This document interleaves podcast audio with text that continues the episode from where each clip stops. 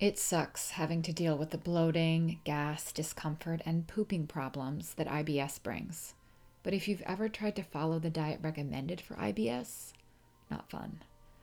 The low FODMAP diet might help alleviate some symptoms, but it's not actually getting to the root cause of why you have IBS in the first place. In FODMAP Freedom in 90 Days, Dr. DiNezza teaches you how to finally get to the root cause of your IBS. Whether you're stuck on the low FODMAP diet or you're trying to avoid having to use it, FODMAP Freedom will give you the roadmap and support you need to get well. Dr. DiNezza has helped hundreds of people with IBS and SIBO cure those conditions, balance their guts, and enjoy a less restrictive diet. FODMAP Freedom is now open for enrollment this week only. And if you sign up for the program today, February 15th, 2021, you'll get a bonus gift. Follow Dr. DiNezza on Instagram at Triangle Guts to learn more about FODMAP Freedom and join her upcoming free workshop, Three Sneaky Things Holding You Back from IBS Success.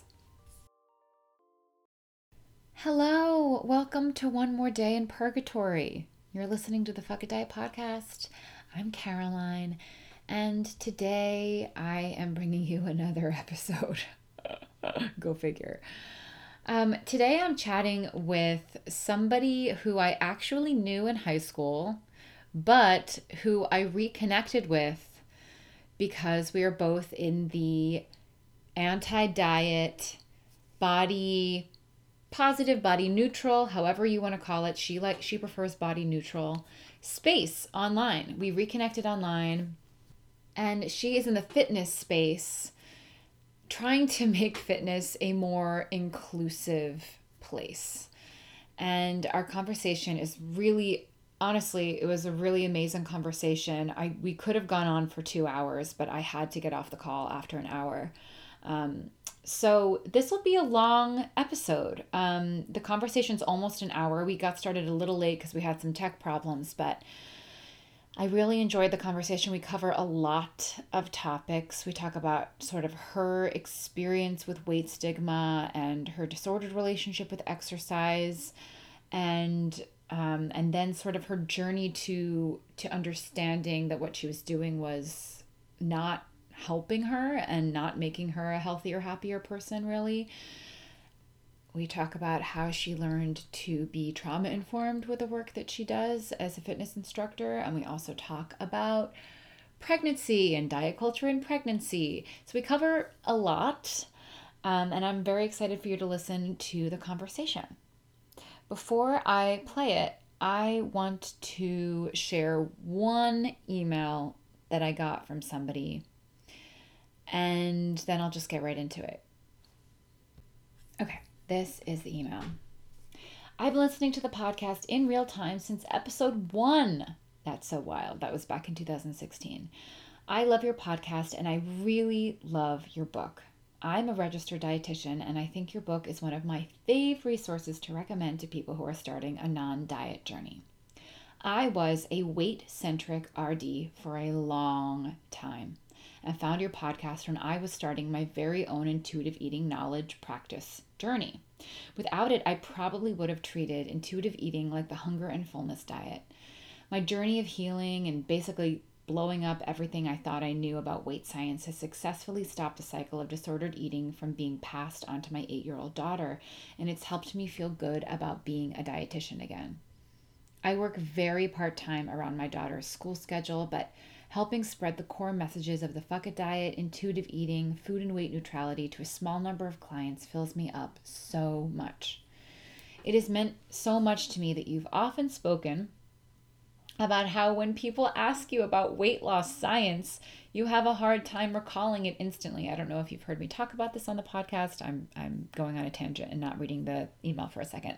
But I have read all the science. I have read all the books about the science. I I literally metabolize it into like dumb dumb down speak which is a gift. But then when people ask me to recall the actual studies i'm like are you fucking kidding me? That's not how my brain works. So it's very hard. And of course people always do. It's a lot of it's in my book which is great. But when if you want me to recall it off the top of my head like Good luck to me. I will fail.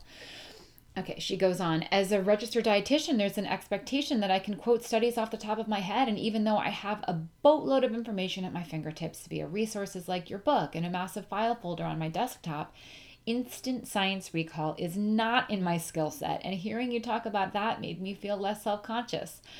Well, I'm glad. I would like to hear other people talk about it too so we can all feel even less self conscious. P.S. Sorry, I just lost it. P.S. Thank you for putting it out there. This is going to be controversial, guys. That Schitt's Creek, on the whole, isn't that funny. I'm sorry, but it's true. That's how I feel. My husband and I love the Dan Levy character, but that was it, and we gave up in the middle of season one. I thought we were genetic mutants because everyone we know loves that show. Once again, you provided validation for how we felt inside. You know what, guys? It, it's made me like uh, literally, I can't even tell you. I have people on Instagram when I had my whole Schitt's Creek saga in when I was basically saying I've watched five seasons of it just to try and understand what people are talking about and I just don't get it. I had people be like, I thought I liked you, but I don't know what to do with this information. Like I I like rock people to their core and I think people unfollowed me for it but I have to speak my truth. I don't I don't think it's that funny. I'm so sorry. I wanted to. I literally watched five seasons. Oh, and then people were like, you have to give it more time. You have to like get to season two. And I was like, oh, but I did. Okay. Are you ready for the conversation with Larkin? Oh, I haven't even told you her name yet. Her name is Larkin Silverman, but You'll get that soon. Or will you? Maybe you won't. Maybe she doesn't even say her name. Okay, her name is Larkin Silverman, and this is our conversation. Hi, Larkin. Welcome to the podcast. Hi. Oh, thank you for having me. This is wild. I'm so excited. So, we go really far back. Um, yeah. I actually have so many people on this podcast that I personally know or that or that live in Philadelphia, even if I don't personally know them. So it's kind of weird. Um, but I love it and we go back to summer theater camp. oh my God.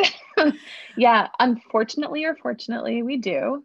Um, and what, what did we do? Wonderland wild. exclamation point together? What were the shows that we did together? Is okay, I have to confess to you that I have blocked out so many of them because I have I have like a lot of embarrassment about the uh, childhood of musical theater.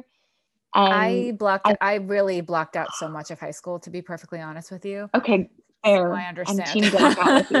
it's all um, a blur. It's such about, a blur. I, I do think Wonderland exclamation point was a show we were in, and now I know why I blocked it out because I think I had to be in like a giant life size flower pot, oh and God. like with a with um with a flower around my face. Oh my God. And dancing in a flower pot. Yeah, so that's a real thing that we both did quote unquote voluntarily.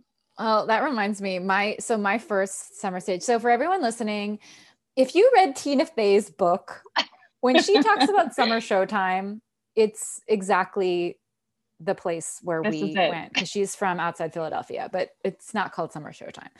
Um, and my first show there was sorry, this is such a tangent. I thought I was going to jump right into who you are, but we'll get there. I promise. Um, I think my- this was an inevitable, inevitable tangent because I think it like also, I think as you've talked about, theater and dance fucked me up real so good much with so much diet. So obsessed, so obsessed with yeah, yeah. It was yeah. really bad. Um, my first show was when I was 12 there, and it was Aladdin, but I don't know if you saw it. It was the Chinese version of Aladdin, which I don't really understand. Yes, all the all the licensing of the shows was fascinating and weird. And I was a tree.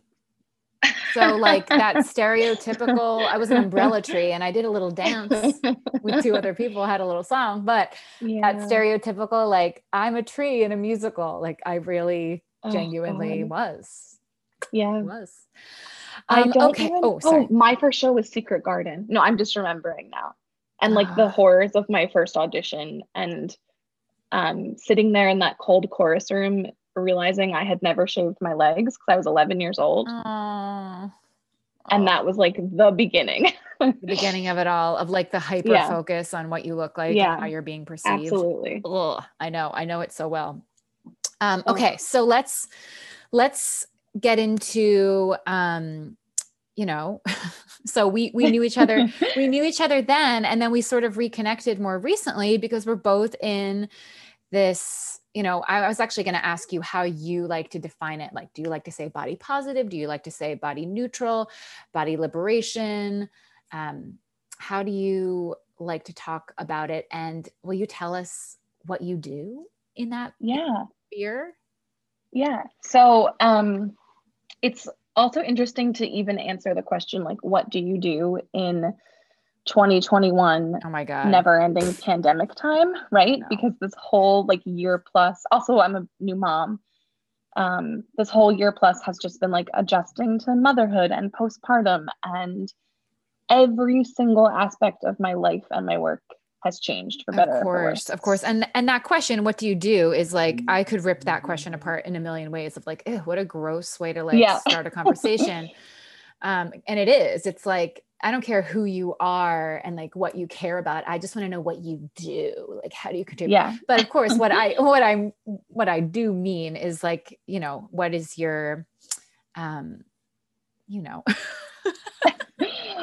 yeah, I do know. So you know what I mean it's laden. So what I do and who I am. Um, if you're on Instagram, my handle is Vinyasa Vixen. That's like my brand, my website, my work. Um, I used to say body positive, and then I read The Body Is Not an Apology, which like blew my damn mind. Mm-hmm. Um, and now I think a lot about how powerful neutrality is. Mm-hmm. Um, and I also love, love, love the entire concept of body liberation, but I do think it gets sort of watered down and made palatable when body liberation is actually incredibly tied with social justice. Yeah.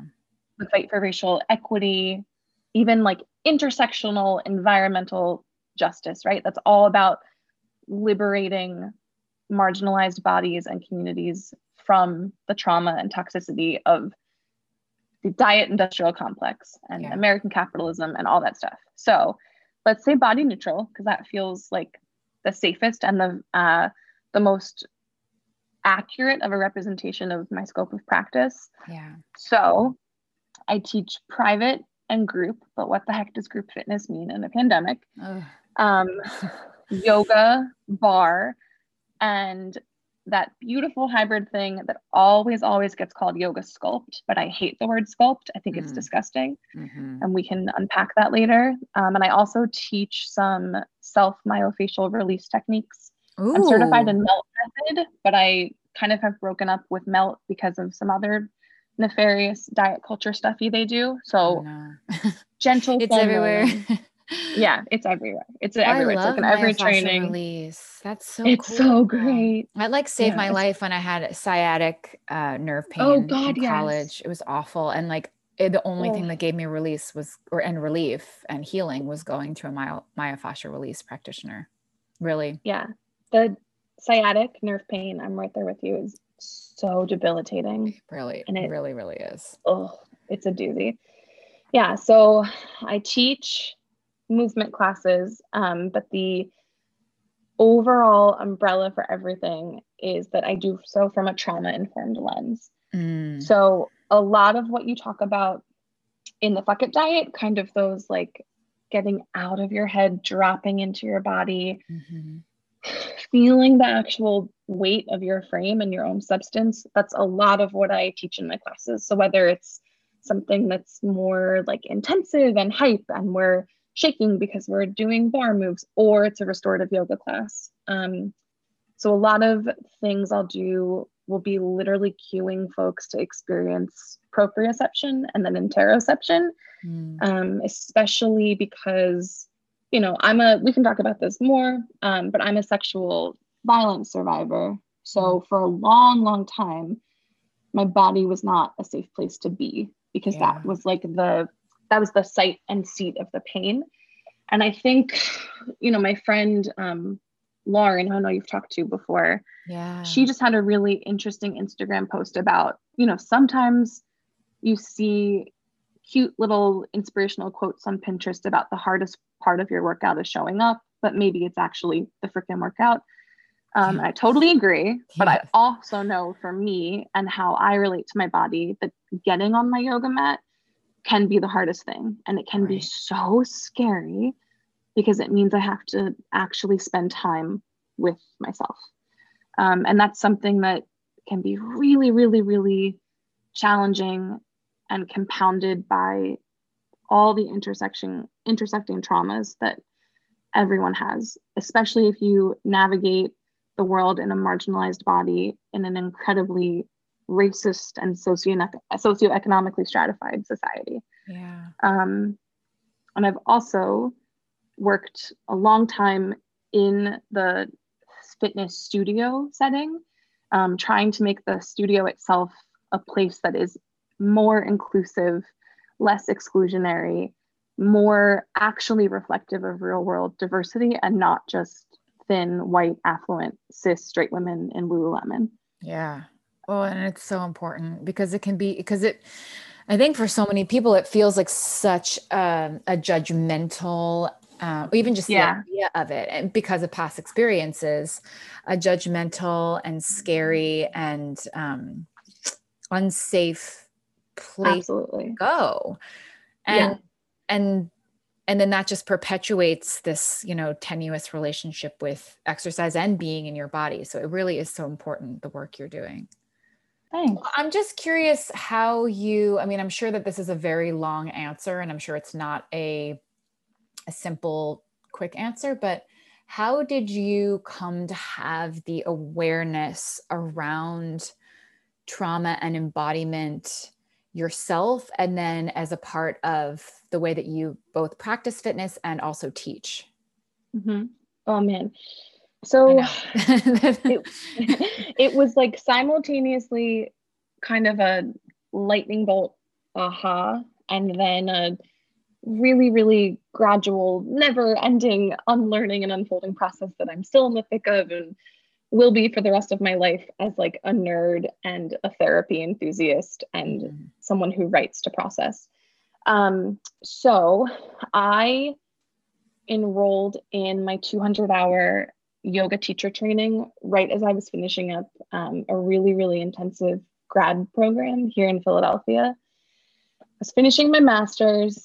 Um, can you still hear me? My... Yeah, I can. I can. Sorry, I'm okay, just listening. Cool. no worries. no, my computer just tried to shut down. Oh shit. Um, so I was finishing my master's in social policy at Penn, and um, I was living alone and pretty isolated.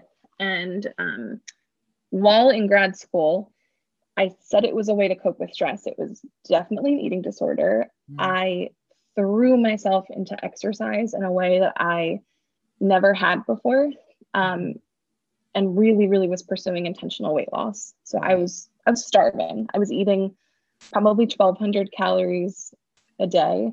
If i got to 1600 my fitness pal would like stop telling me i wasn't eating enough because apparently that's a flag that you can trigger on that horrible app. Oh my god. Um and i was taking advantage of all the amenities of this fancy fancy fancy campus because when i went to undergrad we were in the middle of nowhere in the woods in upstate New York. Right. So I was going to every spin class, every body pump class. I was working the desk at a hot power yoga studio to get free classes. Um, and I was literally wasting away, mm. but getting all the praise for intentional weight loss, like all right. the attention and um, the cheerleading comments that are actually just really problematic and scrutinized and have to do with fat phobia more than anything else. Yeah. Um, so I enrolled in my teacher training, and the I don't know if I should name the studio or name the methodology. Maybe if folks like want to talk about it offline, I feel more comfortable. Um, sure. So the, maybe people can reach out to you if they're if they're curious. Absolutely. Yeah. Okay, so the teacher training I was pursuing is part of a much bigger yoga community mm-hmm. um, that I think does not stay in their lane or practice a, a clear, they don't like know what a scope of practice is. So right. basically, we read a lot of pseudo psychological books that are adjacent to, if you're familiar with like Landmark Forum. Oh, right. Um, so it's a negative psychology approach that's very victim blaming, very not interested in social justice because it doesn't interrogate systems of oppression. So it's like everything you experience you is your own fault your, and it's your, your story. Right. Yeah. Right. Right. Right. It's your story. It's your fault. So in one of these wildly inappropriate, um, like we should have been supported by a therapist, homework assignments that was journaling. I was like, oh yeah, remember that time when I was 15 that I was raped at a party by a young man in his 20s who I was like wildly in love with, and then nothing ever happened. Mm. So that was huge. And then not kind of having like the therapeutic framework. Later that day, we were doing, I don't know, our 70 millionth chaturanga. And um, this methodology says that everyone gets hands on assists. Consent doesn't exist. Hands on no. assists are absolutely essential to the practice. You're not doing power yoga if you're not getting assists. And I, you know, had a violent like shaking episode where I felt really, really now I understand it was a trigger. Mm. Um, and it was very unsettling and very disturbing. And I remember trying to talk to my teachers about it and saying, hey, like, can consent be a thing? Also, I told you in this homework assignment I was raped as an adolescent, and you kind of didn't say anything. You just were like, mm. cool, you you did the assignment. And I was like, if this is coming up for me, this feels really, really important. And also, it just occurred to me that the reason I love yoga is because my whole life as a chubby kid trying to be a dancer and failing because of my body type, I came to yoga because it's okay that I have this right. body, even if I'm deliberately pursuing weight loss. It's not Balanchine choreography where if I'm not blessed with a perfect genetic arch or turnout, I can never complete the floor routine to my instructor's satisfaction. It's about finding my breath and doing what feels good. So then I like, yeah, I think I just went on a big nerdy mission of why do I practice yoga? Why does it feel liberating? Mm-hmm. What's different about yoga and the dance world I grew up in? what the hell are we doing telling everyone that they have to be assisted? Yeah. What the fuck are we doing asking people to interrogate their trauma and then say it's their own fault? Why is this here? So I definitely think I got a reputation as like the fresh out of 200 hour yoga baby getting hired for being um, outspoken. Mm. There were studios that told me that it wasn't appropriate when I would interrogate the assist policy or the dress code or really any of that.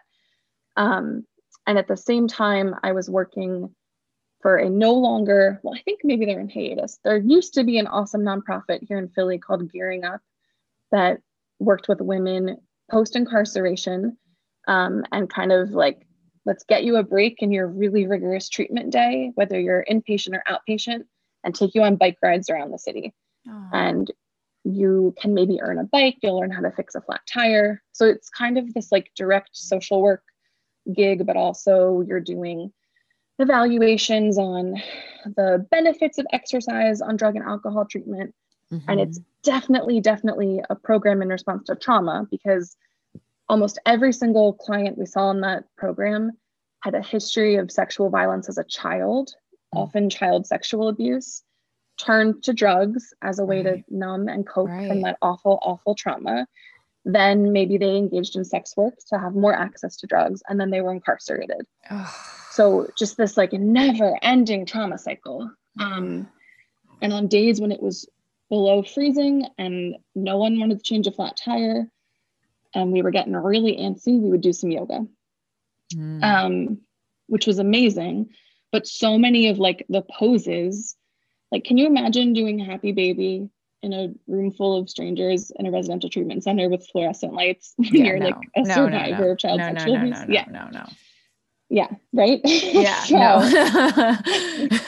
In 2016 i found a program um, to get certified in trauma informed yoga that was run by a social worker and psychologist and it was freaking amazing. And it was ironically held at one of the toxic fitness studios I had to leave because oh, wow. it was not trauma informed. Yeah. So that's kind of that's kind of it. And it's a long answer. I also- No, it's a, such a good answer. I mean, you my God, you talked about so many things that I want to dive into even more, but like just a little snapshot of like most fitness and most yoga is not trauma informed and it fucking yeah. should be. My God. Yeah, absolutely. And I think the other like big puzzle piece that I neglected to mention the week before I finished my 200 hour and it was power yoga. So it's hot and humid and you're doing like a million chaturangas. And in many ways, that is a one size fits all practice because you right. learn one sequence right. and everybody does the same sane and it's like a one size fits all. Um, I actually ended up in the ER. I oh like God. collapsed completely because can you imagine being in a hot, humid room doing like six power yoga practices a day. No. and trying to finish your grad school work and not eating, like eating no. as yeah. close to a thousand calories as possible. Oh my God, your poor yeah. body. yeah. I know. So my body like couldn't do it. couldn't do it. But like there's we live in a culture where I mean, yeah, I think there's a hopefully for enough people, there is enough awareness to be like, maybe that's too much, but it it's still something that people think is like maybe a responsible and really yeah. healthy thing to do. Yeah, yeah. And I also think because like even as I was losing like I think I got like almost 50 freaking pounds off my body, I still wasn't like in the BMI range that wouldn't qualify me as overweight. So, you know, right. it can be so invisible to live in a bigger body and truly, truly, truly be in the middle of an eating disorder and no one sees it and you don't even see it because yeah. the cultural lens that you're looking at yourself from and that you're acting within tells you what you're doing is right and necessary to be good and successful and like mm. yeah i just feel like my entire freaking life was like trying to prove i was a good fat person like right. oh no i only eat dainty little salads at lunch i never go to mcdonald's like it's not my fault that i'm a bad lazy immoral human I just am fat. so right. like, yeah. when did that when did that shift for you? When did you have awareness around kind of the toxic nature of of the dieting and of the intentional weight loss? When did that shift for you? I mean, like going to the ER because that was it. That walk. was like the moment. That wasn't the moment. That was like an oh fuck. Um, and my I had been using my Fitness Pal obsessively and like you can turn the public settings on. Um, and my sweet dad, who loves MyFitnessPal, um, I remember him being like, You haven't logged your food in like five days. Like, what's going on? And then I had a friend who was on it, who was like in, you know, sort of the feed part of the app, um, who was on the keto diet. Mm-hmm. And I remember like I remember getting texts that were like, "Oh, hey, I see you're like really close to your calorie goal. If you do 80 jumping jacks, you can make it. I'm rooting for you." From your or I would like. that, it was rough. oh my god. Was, yeah, and Wait, I would. So see, had your sorry, sorry, had your dad not seen you log food because you weren't eating, or just because you were not doing because I logging? I was like, I like couldn't do it. I was like recovering right. from this okay, I hospital see, I see. trip. I see. Yeah, so I was like I was weak. I like felt like I couldn't walk through my apartment.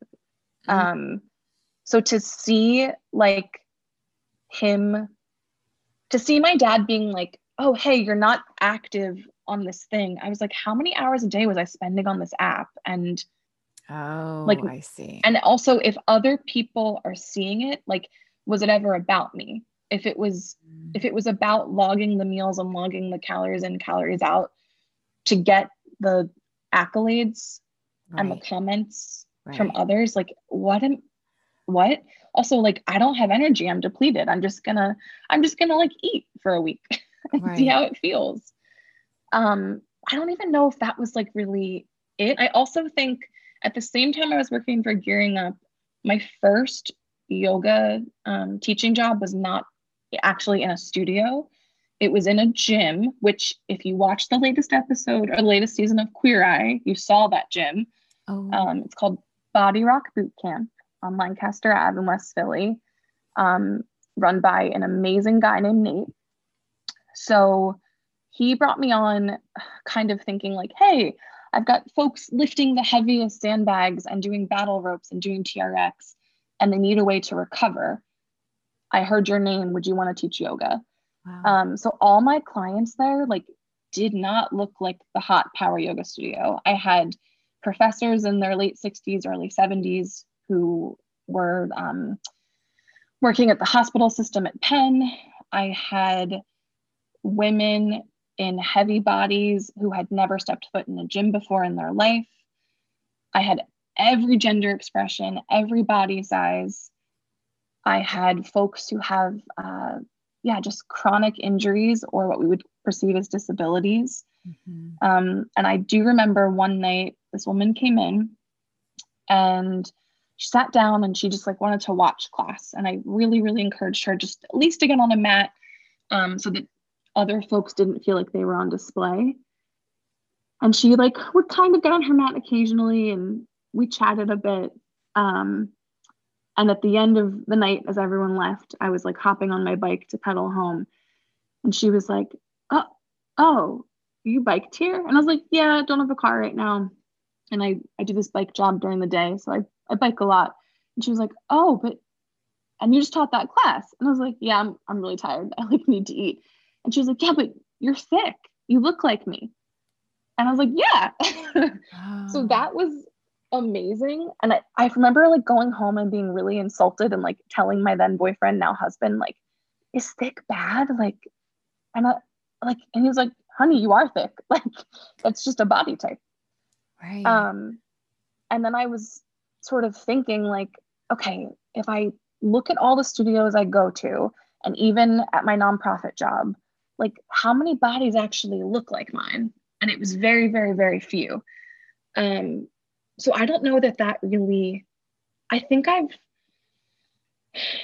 even like this week i've engaged in sort of those toxic diet culture thought patterns and behaviors but i do think that that conversation with that client really changed something um, and i probably like changed my Instagram handle to Vinyasa Vixen that day. Whoa. Okay. I, yeah. So, so like when, so had you ever heard about health at every size at that point? No. Okay. No, never. So that was like the never. beginning of you kind of like opening up to maybe another way of approaching fitness. Yeah. And yeah. And, and your relationship with your body. And I think the reason that that happened was because she was expressing to me that she was looking at my body with awe. Right. when right. I spent so much time looking at my body in frustration, if not outright disgust. Right. And I looked back at her like a woman who was much bigger than I was. And I didn't look at her with disgust. Right. I looked at her with like excitement that she came to class, that she was talking to me. I looked at the bodies who had just walked out the door and I thought every single one of them was amazing. Mm-hmm. So why was it I could look at my like 74 year old client who will never touch his toes in his life. And this woman who's never stepped foot in a gym before and is afraid of her own body how can i look at them with tenderness and adoration and admiration while leading the class think i am bad or unworthy or disgusting? Right. So it was like an epiphany moment. It was like a yeah. seeing seeing everything in a, in a new way and also i can only imagine like having the experience where having you as a teacher in your body for her was actually healing yeah. like that it was actually yeah. like a positive experience for her yeah i'm sure that that absolutely. was yeah that's really amazing and then what was it like to kind of go through the process of learning more about um, body positivity, body neutrality, and health at every size? Was that something that you like started actively seeking out, or was it something you just kind of like, oh, you're like, there's a whole other world out there? I don't know. I mean, because I quickly got more and more like yoga gigs, and obviously, COVID changes everything, but the pre COVID landscape was like teach 12 classes and run around the city mm. and bike everywhere. And then stuff approaching the bar in your face because you're shake it's it's a grind. Um, and i was also trying to teach yoga while i was doing these other full-time jobs um, like my quote unquote big girl day jobs. Um, so i think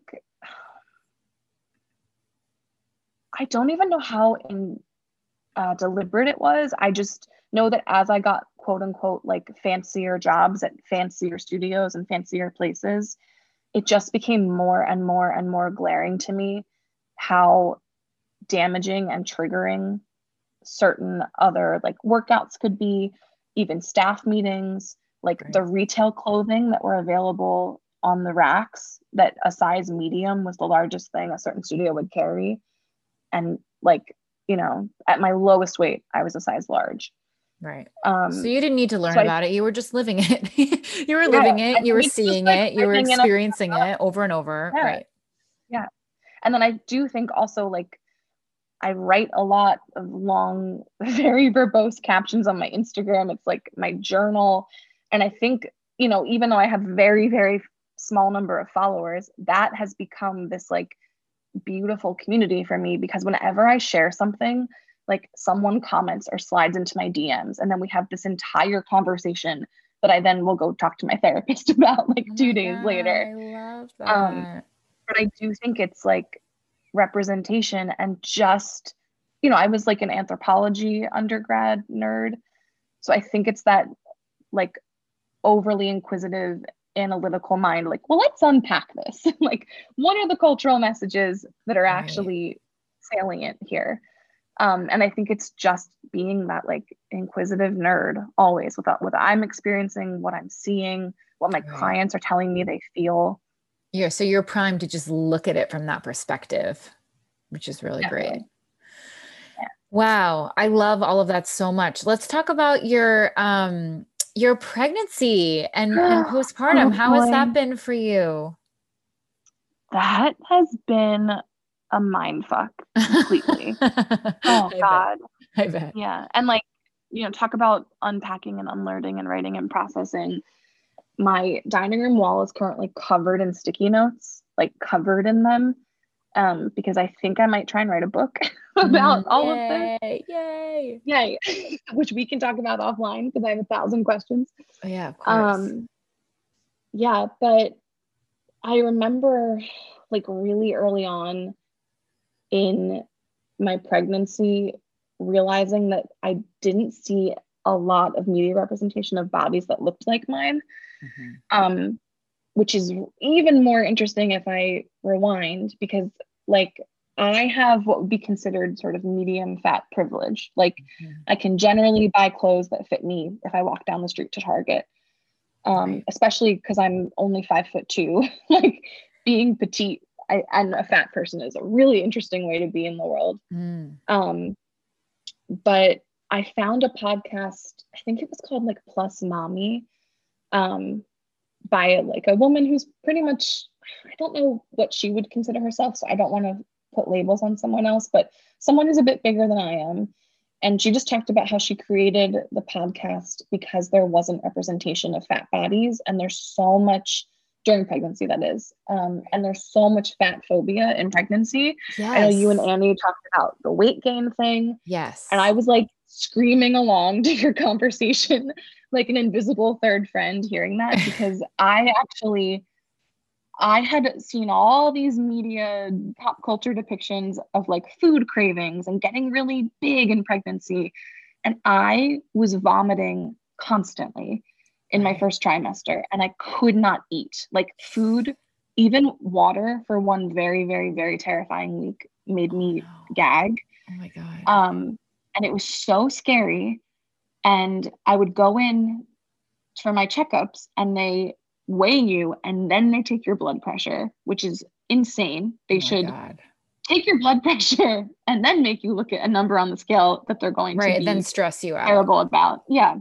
So I was getting praised every time I came in in the first trimester because I was losing weight, which is terrifying. I was yes. carrying my daughter and like using my blood volume and growing another organ like to support her and I oh couldn't eat.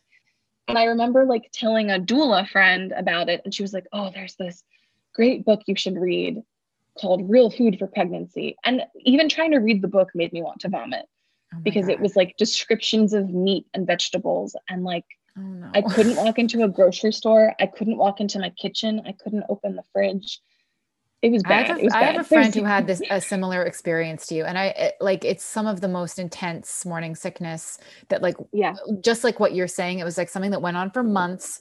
She was like Caroline. The only thing I can eat, and I'm not kidding you, and she's a nutritionist too. She's like, the only thing that I can eat without throwing up is toast with jelly. It is the Oh my God. only thing. So mine was like dollar store pudding cups. like the only thing. The only thing. And like um yeah, juicy juice boxes and pudding cups were an entire week of my life. And then like another week it was smoothie bowls. It was it was wild. It was absolutely wild. Oh, So I also um at the end of my pregnancy, I was like reading, you know, because I was a yoga teacher at the time, like all of these earth goddess mama quote unquote natural childbirth books mhm. that now make me livid and I one day will like ritualistically burn and let go of because all these fucking books talked about um, contractions as sensation and your body was made to do this and inductions are the devil and c-sections are the devil just all of this like really really anti-scientific nonsensical woo that i think is grounded in misogyny like and it's only going to make people more stressed when their Yes. experience doesn't line up with this like perfect whatever you know Yes. So I um I also learned in hindsight that my medical team in an effort to not make me feel stigmatized for my weight because I you know, I got my appetite back, I got the nausea under control. I fucking ate, I gained weight. Mm-hmm. Um I however passed my glucose test with flying colors and did not get gestational diabetes even though they told me I would because I was a fat pregnant person. god Um and despite the fact I ate pudding cups for like a month um, I was getting subjected to extra um, screening. So I would go in every Friday for a non-stress test, and I was like, "Why am I getting so many more ultrasounds than all my friends?" So it turned out they was they were doing that because I was considered a high-risk pregnancy, but never told me. just because you were fat Yeah, just because I was fat. So they scheduled me for an induction, oh my god but because I was reading my natural childbirth books about how, you know, you just squat on a birth ball and do a miraculous womanly thing, um, I refused because I thought, oh my God, cascade of interventions. If I get an induction, I'm a failure. I'm not the strong. And I was like working out like like a crazy person my whole Mm. pregnancy. Mhm. Like I was teaching 12 classes a week. I was doing crunches. There was like one night I finished teaching and threw up like immediately oh my god um, from heartburn. So I was like really naive and I think putting me and Alma at risk in certain ways. Um, but I refused the induction and then I refused it a second time. So I went 11 days past my due date in the end. And I was so. That's what I was. I was 11 Oh. days past my, meaning me as a Okay, so baby, not me as a pregnant person. so maybe me and your mom have to have like a talk.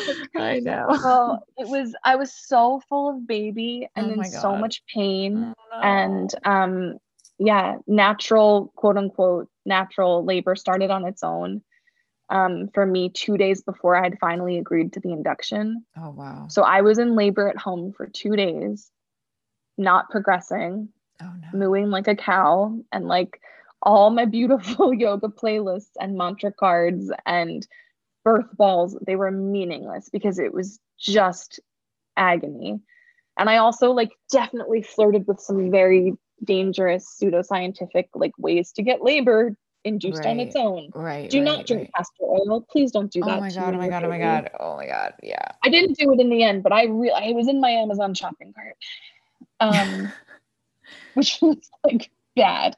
Yeah, so I ended up having my daughter via emergency cesarean because um, once we began the induction, and I finally agreed to an epidural, which oh my god, can't recommend that highly enough. Oh my god. um, yeah, she was. I was too fatigued. It had been like days. oh no. and she was showing signs of distress, which was absolutely terrifying. Um, yeah, but she was born perfect despite all of the many, many signs she showed that something was really wrong at the end. oh, I'm so happy. I was not that. wrong. Oh, I'm so know. glad- sure. Yeah, and she's the best. Um, but I was not fine. I had an allergic reaction to one of I think it's actually a really, really, really, really, really teeny tiny dose of fentanyl oh, in the epidural. Oh no. So I had an allergic reaction. Oh no. Um, which can range from like convulsing to itching. In my case, it was projectile vomiting for oh hours. God, Larkin. which is after your guts get ripped out of you.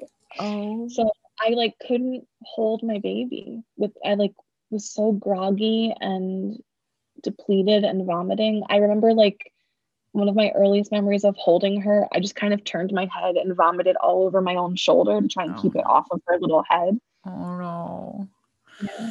And oh like oh my gosh. recovering from a C-section while taking care of a newborn who doesn't sleep is wild. I like couldn't lay down on my own. You're swollen. It's just something I it's felt like so, so unprepared for, and yeah, I and it made me feel like a failure. Right. I think that that's like the the thread that I hear from so many new mothers is nobody talks about this stuff. I feel like I'm the only one struggling. I'm the only one who's like not a like a breeze at breastfeeding and a breeze at you know just popping back to what life was before. And I just think that there's this weird and totally unfair expectation that's kind of well, I, I actually think it's more like the past century. It's been like, oh, it's like women can just, you know, women literally can do everything and never need any downtime and can just make it all yeah. seem so easy. Because I think yeah. in like cultures before, it was like, oh, you were allowed to stay in bed for months. right. Right. And I also think like if you, it's also crazy because so social media like is not actually reality. It's a varnished polished veneer. Right. But if you look on like mommy blogger, mom influencer social media, there's no pandemic happening. There's right. no massive economic crisis. There's right. no reckoning for racial justice. There's just beautiful babies in their organic cotton matching outfits right and on, on beautiful porches. pearls yes, yeah yes, beautiful yes. porches with the million with the pumpkin collection that probably i was just gonna say that. i was gonna say with like beautiful fall foliage yeah. and perfect white pumpkins. Yeah. yeah and like it's you know if you look like show me the fucking nannies. Show me the night nurses. tell me that you gave your baby a bottle of formula because there's nothing wrong with that. I know. Like I know. it's infuriating. And it yeah, so I definitely feel like despite the inordinate amount of screen time that I've had in my first year as a new mom, I've also like unfollowed, unfollowed, unfollowed, muted, muted, muted, muted, muted. That's so great. I think that's so important. And I think we need to constantly remind ourselves that we're allowed and encouraged to do that because yeah, social media is it can be such an amazing, amazing place if you have a lot of awareness around it, but it can be so yeah. toxic and so stressful. Yeah. Larkin, I, I want to talk to you forever, but like we're coming to the end of it. I have to go it too. But no, um, I want you to let everyone know. Is, well, first of all, is there any last thing that you desperately want to say before telling everyone where to find you and plugging all of your cool stuff? Um, I don't know. I just feel like I could keep talking to you forever. I know. I was like, are you kidding me? It's been an hour. I, I seriously feel like we're at the beginning of the conversation. I know. I know. um, well, we'll have many more. We just have to yes. have many more. Yes.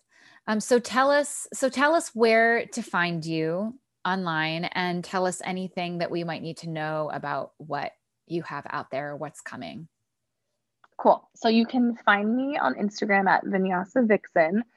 Um, I love a DM conversation. so like please don't hesitate to reach out. Um, and I love, love, love to refer folks out to my other favorite people I've been following and learning from and listening to. Um, I am teaching very, very sporadically because life without childcare in a pandemic is wild. Yes. I also live in a teeny tiny house and there's literally no place to film that isn't oh, like girl, in my napping baby's you. crib. I feel you. what? yeah, wild, wild barrier. So I will again one day. Um, in the meantime, I'm doing like the occasional private it's not beautiful. It's a little janky. You're probably going to see my dirty laundry hamper. Um, yeah, but follow me on Instagram and you can check out my website and my sporadically updated blog. And I have some longer form writing pieces I'm working on. Um, and I do hope I will start transitioning a lot of the um, teaching teachers and mentorship work I've done in the studio setting and out onto my website. So maybe I have some like ebooks and seminars coming that I'm really excited about. You can find links to find Larkin in the show notes of this episode. You can also find the woman who wrote to me, who's an anti diet dietitian, Kate Brosnan, if you're interested in working with her. Um, this that's this is not an ad for the podcast, but I figure she wrote to me. She wrote such a nice note, and she's also an anti diet dietitian. So I don't know if she has room for more clients, but you can find her linked as well in the show notes, as well as the sponsor for this episode, Triangle Guts and Dr. DiNezza. And I think that's it. I think that's it. Thank you for listening. And I'm going to tell you if you're still listening to this episode, I am going to go on a podcast hiatus. Now, I'm going to have another episode next, uh, not next week, well, maybe next week, but I'm going to have another episode that's going to announce the podcast hiatus, and it's going to be short. Um, but I'm just a little bit burnt out, and I need a break. And I think that what I'm going to want to do with this, and I'll say this when I release the short little episode about the podcast hiatus, I think what I'm going to want to start to do is to have seasons. So maybe like a half a year on, a half a year off. I think that'll help me really kind of give it my all and then have a little bit of time off to plan and have weekends when I'm not editing podcasts. Um, but no question, this podcast will be back within a few months. So it might be two months, it might be four months, but it will be back. No like there's no doubt in my mind i just need a little bit of a break and i'm going to be focusing on my on editing my second book and you know crying just kidding no um, i just need some time and i'm running the Fuck It Diet uh, club right now which is my live program and my weekends are just i just need i just need more time that's it um, but please stay subscribed because I'm going to be back and there's going to be more anti diet talk and there's going to be more dogmatic self help talk and there's going to be more talk. So please don't go anywhere. Just give me a moment to kind of reboot and maybe start doing things in seasons. So, like maybe 2016 to 2020, early 2021 was season one. and now I'm going to be starting season two sometime in this summer. Um, okay. So I will you will hear more on this. I'm going to release a little episode, I think late February to kind of just make it clear. And also so at the very, very top of um, you know, of the feed, like if you look in iTunes or Spotify or whatever, it'll say, you know, I'm on a podcast hiatus. I'll be back you know so people kind of know when they look at the page that that's what's happening that i'm not just gone um, but that it is definitely coming back so thank you for understanding and i will talk to you soon when i release the episode about the hiatus and then if you follow me on Instagram, I'm going to talk to you in like two fucking seconds because I'm on Instagram every fucking second of the day. Okay, goodbye.